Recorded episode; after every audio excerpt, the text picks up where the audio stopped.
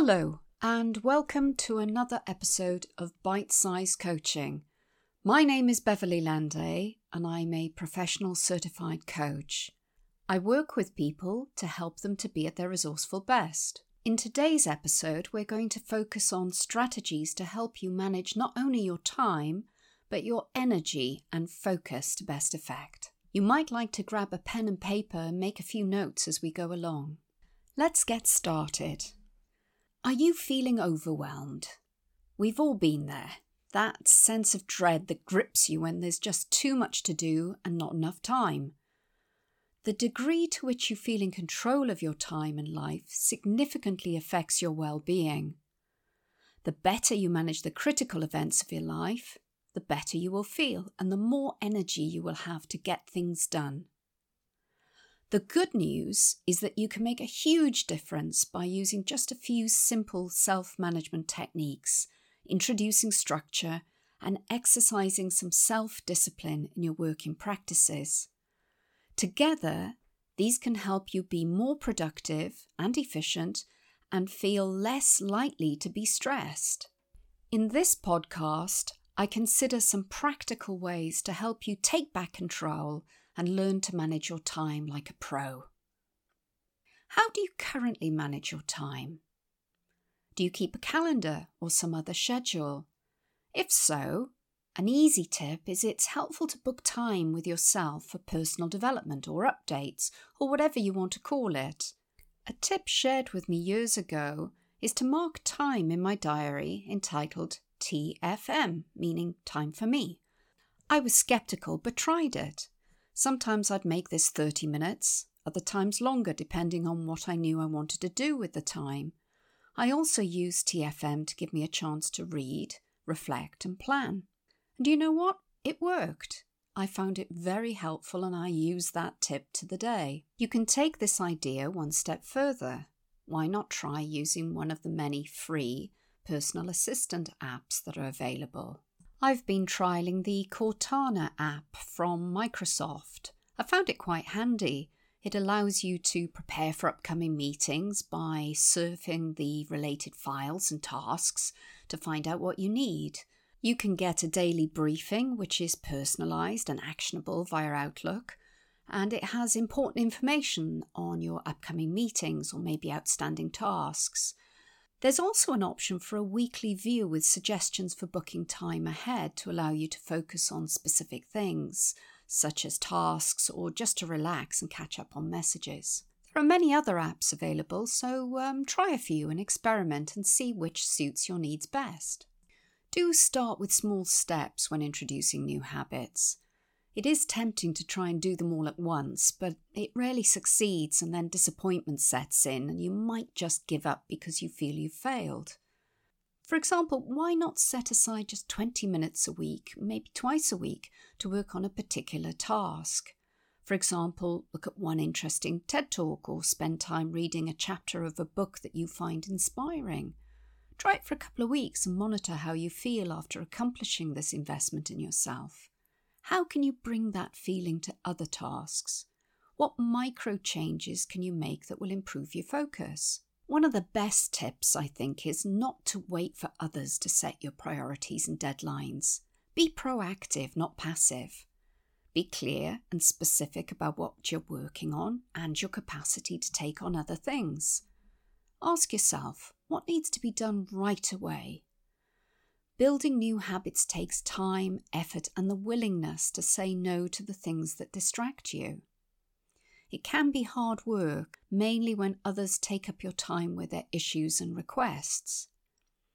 Think about how your past behaviour may have influenced the way others deal with you. Do you always say yes? Do people expect that you'll suck up extra workload without pushing back? Are you unintentionally training people to think it's okay to act in this way? Don't feel obliged to do everything yourself. It's a fast road to burnout.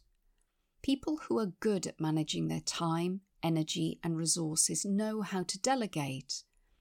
Doing more doesn't mean doing better.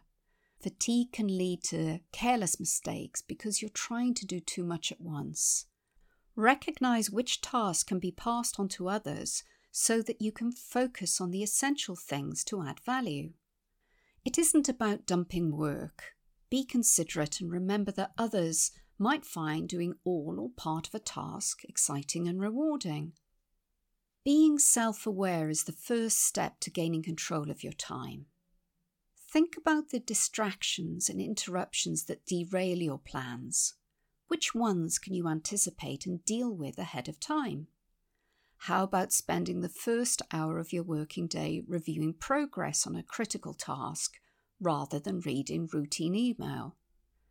Acting on the things you can control will boost your confidence and help you focus on what you want to do throughout the day. Use your brain for thinking, not remembering. There is an avalanche of information hitting us every day. Attempting to retain it all through memory alone is exhausting. Consider what is useful and choose tools that are most appropriate to your way of working. Organize your thoughts and ideas using apps, reminders, notebooks, whiteboards, journals, and phones. Find a simple system that works for you. Bookmark useful websites so you don't waste time searching. Sometimes procrastination and rumination can steal your time. If you have decided on something, act upon it, then review the outcome to see what worked well and what might be improved for next time. This is a practical, yet compassionate way of moving forward with issues bothering you for a while.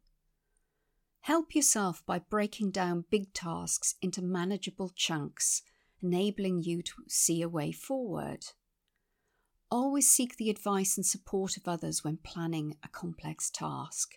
It's not a sign of weakness to ask for help, quite the reverse demonstrates the ability to anticipate problems and shows good planning skills. Categorize your tasks by importance, not the order in which you receive them. Think of each one. Now mark where you are using a scale of 1 to 10, where 1 is not important at all, to 10, which is vitally important to you. Anything below 5 is doubtful to happen as it isn't important enough. Start with the one that stands out as being most important for you. Work on that one first. This is a commitment you're making to yourself, and you're much more likely to keep it when you have the context of its importance in your mind. Remember that time management is really life management. And what can be more worthwhile than focusing on getting the best out of your life? What's the first easy thing you could do? What resources do you need to get back on track and stay there? Who might you partner with for mutual support and help? Make a fresh start and take back control today. This has been a bite sized coaching podcast. My name is Beverly Landay, and I work with people to help them to be at their resourceful best. You can contact me via my website, which is www.beverlylanday.co.uk. Have a great day.